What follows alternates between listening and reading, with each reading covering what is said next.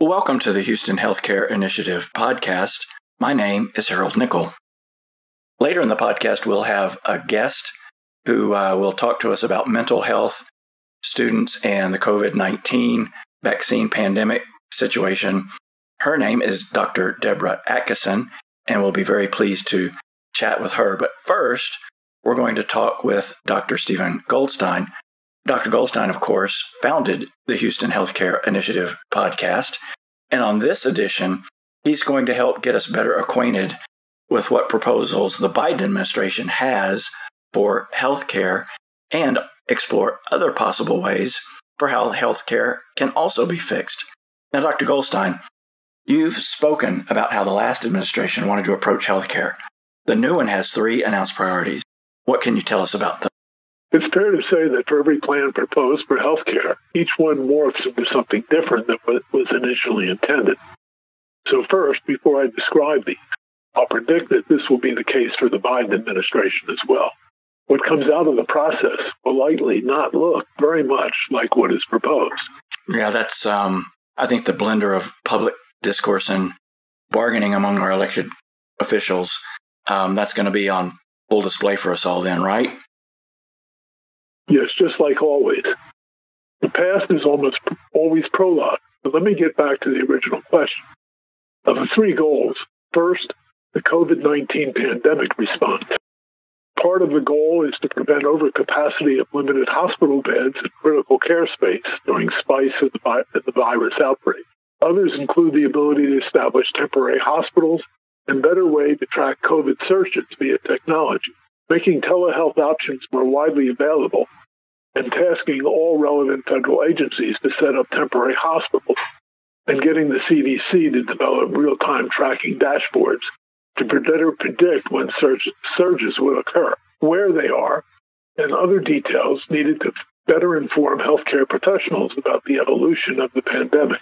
Now, the second of the three priorities has to do with the Affordable Care Act, or as it is more popularly known, Obamacare. That's right. Overall, the Biden administration wants to reduce costs, provide more options, and make the whole system easier to navigate. Well, the stated goal is to reduce costs for the American public. As part of a separate pandemic relief bill, there's 34 billion to help Americans who buy insurance from the health plan marketplace that was created by Obamacare now through 2022 when those benefits expire. Those who know about it state that this would help lower help lower and middle income Americans who have fallen through the cracks of the government eligibility requirements for Obamacare. It would also help people who choose policies lower premiums and higher deductibles. There is also assistance for the unemployed. I tend to forget that the insurance exchanges sell health insurance, and it is absolutely not free. No, it's not. The things I've cited so far are just the tip of the iceberg. But to summarize, there are about 15 million uninsured people who are eligible to buy insurance through the health insurance exchanges, most of whom would now be eligible for new or larger subsidies. And the third goal deals with Medicare. Yes. One of the more visible proposals is to decrease the age of people who are eligible for Medicare from the current 65 to 60 years of age. Those who endorse this change cite early retirees and those who are unemployed, while those who oppose it point to the nation's current deficits and the need to tackle the solvency timeline issue. Yeah, I think it's that last point that may need a little bit more elaboration. I've not heard anything today that sounds bad or even a little controversial until the subject of money comes up. That's right. Nothing is free. While we can think of these as beneficial to society, there is a considerable cost that comes along with it. Instead of transferring more money to people, there are other ways to use existing healthcare payment strategies that will benefit everyone. Okay, um, can you tell us a little bit more about that? Uh, I mentioned the Affordable Care Act or Obamacare and discussed the cost and affordability. Rather than give further subsidies for insurance premiums that wind up in the hands of insurance companies, funds health savings accounts that go directly to the patient. This would enable the patient to be able to afford a higher deductible insurance policy. Patients that do not spend the money in any given year can keep it for future use. Money paid to the insurance company is down the proverbial rat hole. Well, now, if we could, Dr. Goldstein, can we take a step back and you explain to us uh, or give us some background on health savings plan? Yes, the health savings account, or HSA, is a type of savings account that is used for medical expense. HSAs were established for those with high deductible health insurance coverage. HSAs and high deductible health plans were created to help control healthcare costs. The idea is that people will spend their healthcare dollars more wisely if they're using their own money. The money deposited by individuals in their HSA account is not taxed. Further, HSAs figure a triple tax benefit. Money you contribute to your HSA can be written off your taxes and thus reduce your income tax bill. Money in your HSA grows and compounds, assuming these investments rise, and all is tax free over time. And when the HSA money is withdrawn for qualified medical expenses, no tax is paid on the withdrawal. Okay, but who owns this account? It's owned by the individual so that he or she can pay their health care costs. These include anything from doctor visits to blood tests paid for with cash from the health savings account. All right, now, how is this more beneficial than what's been proposed? Because the money in the HSA is owned by the individual who gets to keep whatever ever is in the health savings account into perpetuity. Premium subsidies go to insurance companies and allow premiums to go higher and higher for everyone.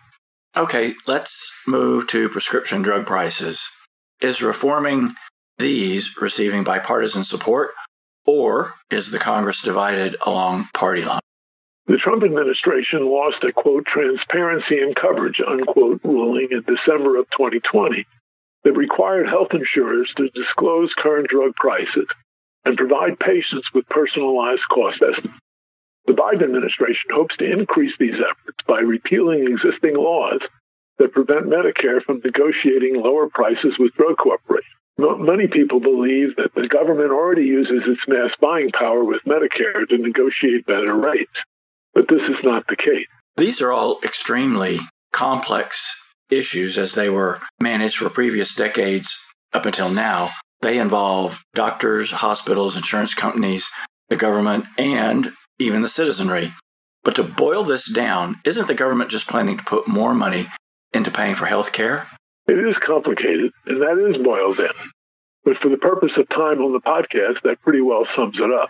And the wider use of the health savings plan allows people to pay cash for their health expenses, accrue and keep interest, and then use that money for non health care expenses after the owner turns 65 years of age. Is that right? That is correct. Just as important, HSAs allow flexibility and freedom to shop for your treatment that suits you best. It does not limit your healthcare choices to an artificial network. Yes, that's pretty much it. It's far easier and less expensive than anything proposed. Government needs to be more creative than simply subsidizing insurance companies. It needs to focus more on ways to improve public health, which in turn will reduce healthcare costs. Well, as Dr. Goldstein said, these proposals from the new administration will all churn and change as they're reviewed and voted on by the Congress. What you all heard today was but a very small glimpse of what is under consideration. If you have opinions about any of these possible changes, contact your congressperson or your two senators and let them know what you think and what your ideas are. Now, as I mentioned at the start of the podcast, we have a guest. Dr. Deborah Atkinson joins us here in just a few seconds. Thanks for listening to the Houston Healthcare Initiative podcast. Hang on for Dr. Deborah Atkinson. Well, listeners know we do not have many guests on the Houston Healthcare Initiative podcast, but today is an exception. We are joined by Dr. Deborah Atkinson, who will help with answers to questions about starting school in the age of an ongoing pandemic. Dr. Atkinson is a board certified psychiatrist in adult, adolescent, and child psychiatry. She is a certified coach with the International Coaching Federation. She currently works as a physician development coach at the TCU and University of North Texas Health Science Center School of Medicine and as a child psychiatrist at the Fort Behavioral Health Care in Fort Worth, Texas.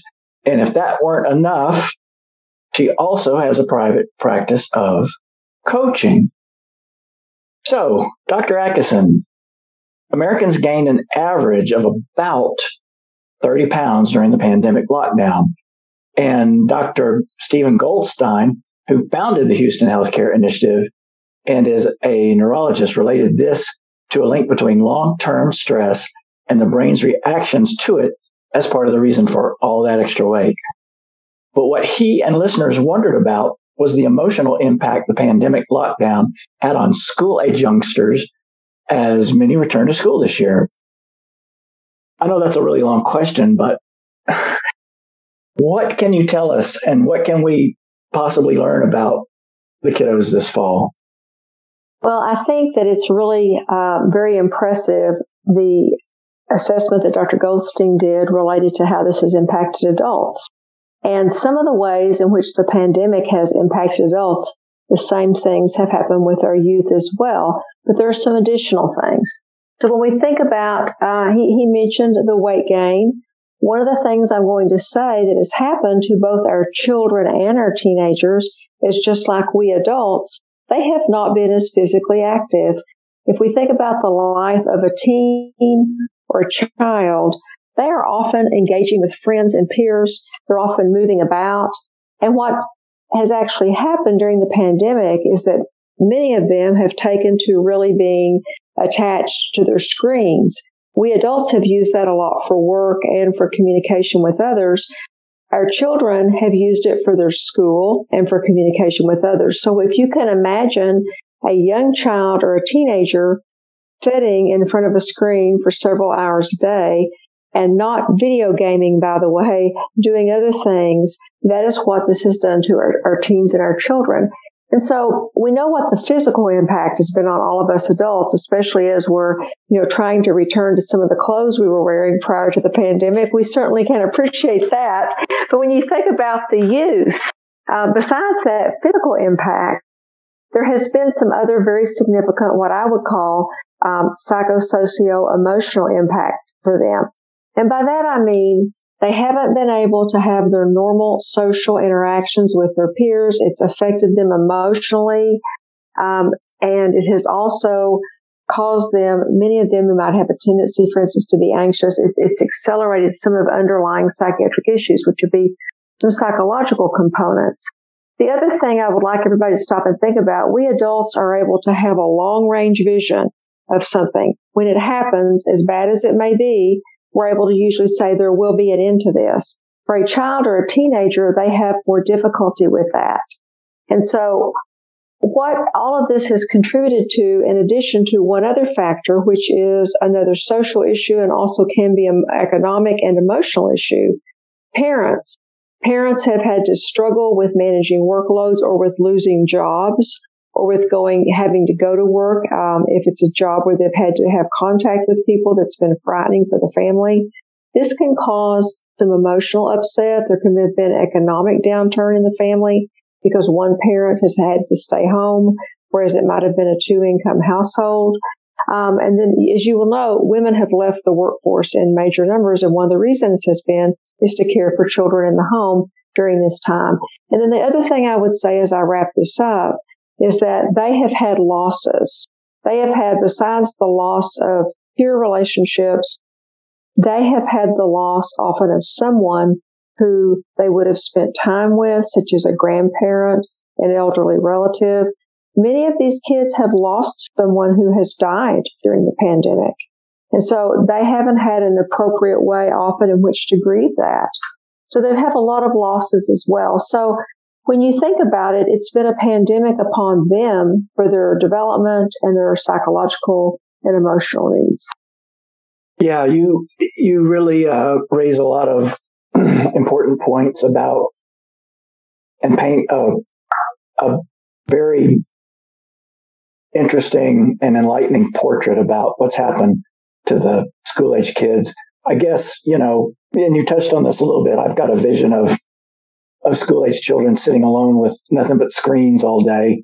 And it's whether for school or games or communicating with their friends or, or watching movies. And you touched on this a moment ago, but it doesn't sound like my vision of them playing games all day. It doesn't sound like that was very accurate, or was it?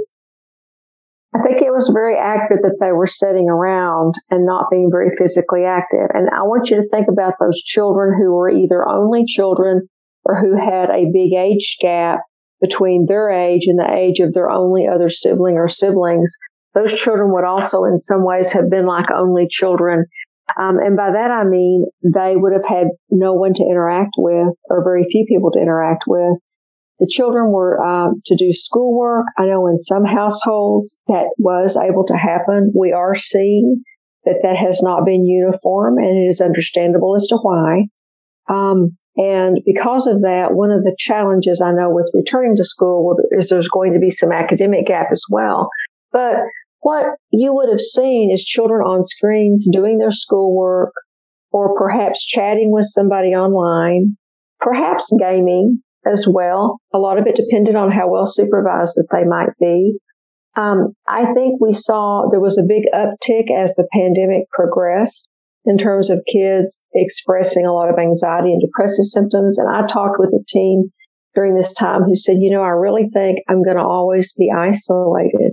I don't think I'm going to ever be able to really go do things with any of my friends again.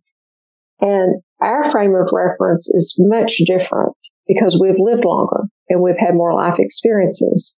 This was a huge trauma for many of these kids and an inability to see past it. So I think your vision is accurate.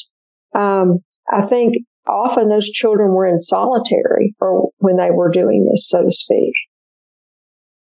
Let's, yeah, let's let's shift gears a little bit um, from the from the home life of the of isolation and, and all those screens. Um, and the transition back to school is that move, that transition from home life and screen time and back to the regular classroom and sitting in class with uh, other youngsters and their teachers. Is that, is that difficult? And if it is, so how come?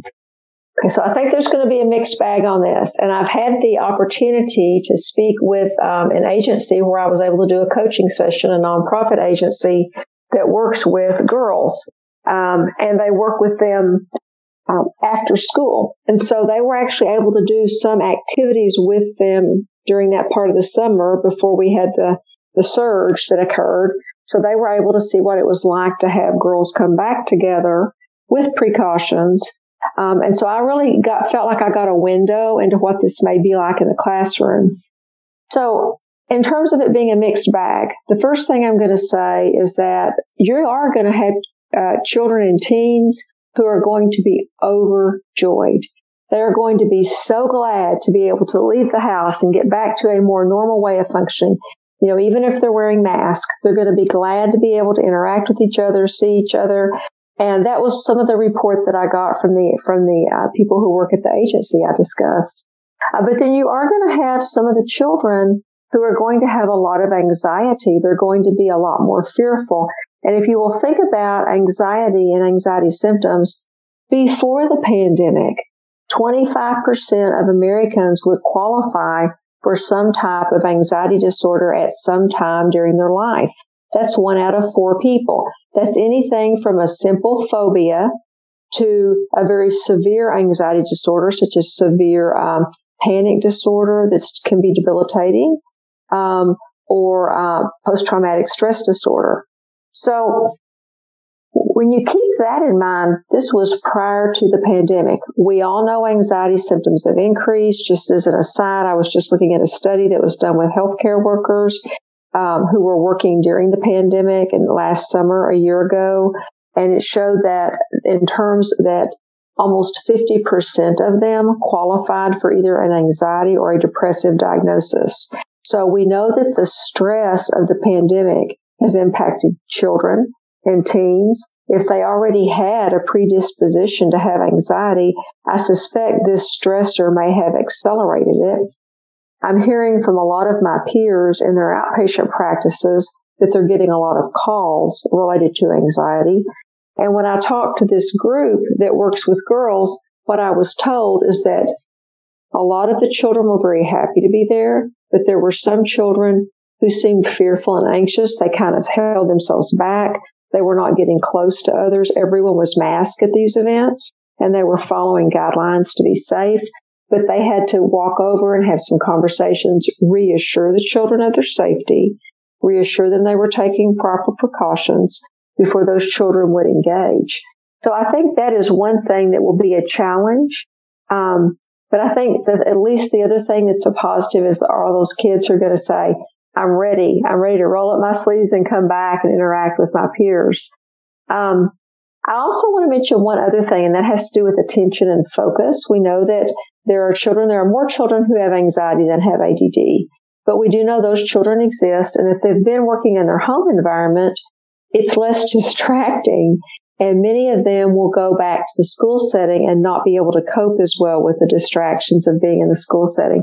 So I will tell you that teachers you know, are definitely preparing to work with the kids back in the classroom and have some strategies for that. Well, speaking of, you know, teachers and, and uh, even parents and, and, and uh, guardians, is there, is there a best practice list that you're, you know of or some kind of a, I don't know, menu or cafeteria of things to choose from for uh, preparing the, the young people to go back to school? Oh, absolutely. Um, there, let me just sort of go through those. Um, and keep in mind, these were things I always recommended prior to the pandemic for children in my practice.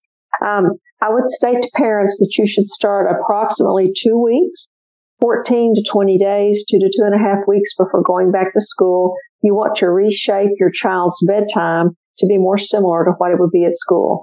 So with this being the pandemic, people's hours have been all over the place. I would say you need to determine when your child will need to go to bed and when they will need to get up. And then you just don't overnight change that schedule. You begin to phase them into it, which can take about two weeks. That's the first thing I would recommend. The second thing I would recommend is if your child will be going to a different school, and many children, because of how long they've been out of school, it may be a different school than the one they went, were at before. Uh, drive your child to the school and walk around the exterior of the building. You can at least do that. If there is an opportunity to go inside, that will be beneficial as well so that they can visualize and see that building before they go.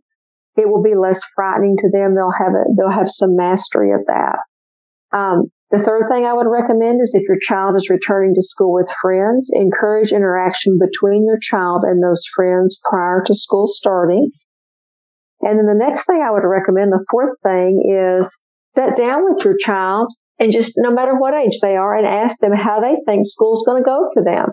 Ask them to tell them how they, and I say, hey, how would you like school to go? Help them develop reasonable goals for school, which isn't just academics. It's also about having fun with their peers. And let the focus be on relationships and your child enjoying school. Don't make the focus on achievement only. Um, I will tell you of a little boy that I know. Um, who will be going into sixth grade. And um, he is a bit of an introvert. He's a very sweet child. He has he has some close friends. He's a little introverted. So I was just chatting with him, and I said, "Hey, how do you think it's going to go when you go back to school?" He said, "I'm kind of worried." I said, "You're worried?" And he goes, "Yeah, I'm worried about you know being with the other kids." I said, "What are your worries?" He said, "Oh, he said about how I'm going to be talking with them and how we're going to be getting along with each other and all those things. And so my automatic assumption being who I am is, oh, he's worried he's going to have trouble making friends. But all I did was continue to ask him questions. And what I got out of him was he didn't really want to be overwhelmed with having to interact with a lot of kids. He didn't really want to be in a rush of kids. So what he figured out was there was two kids he knew that were his good friends.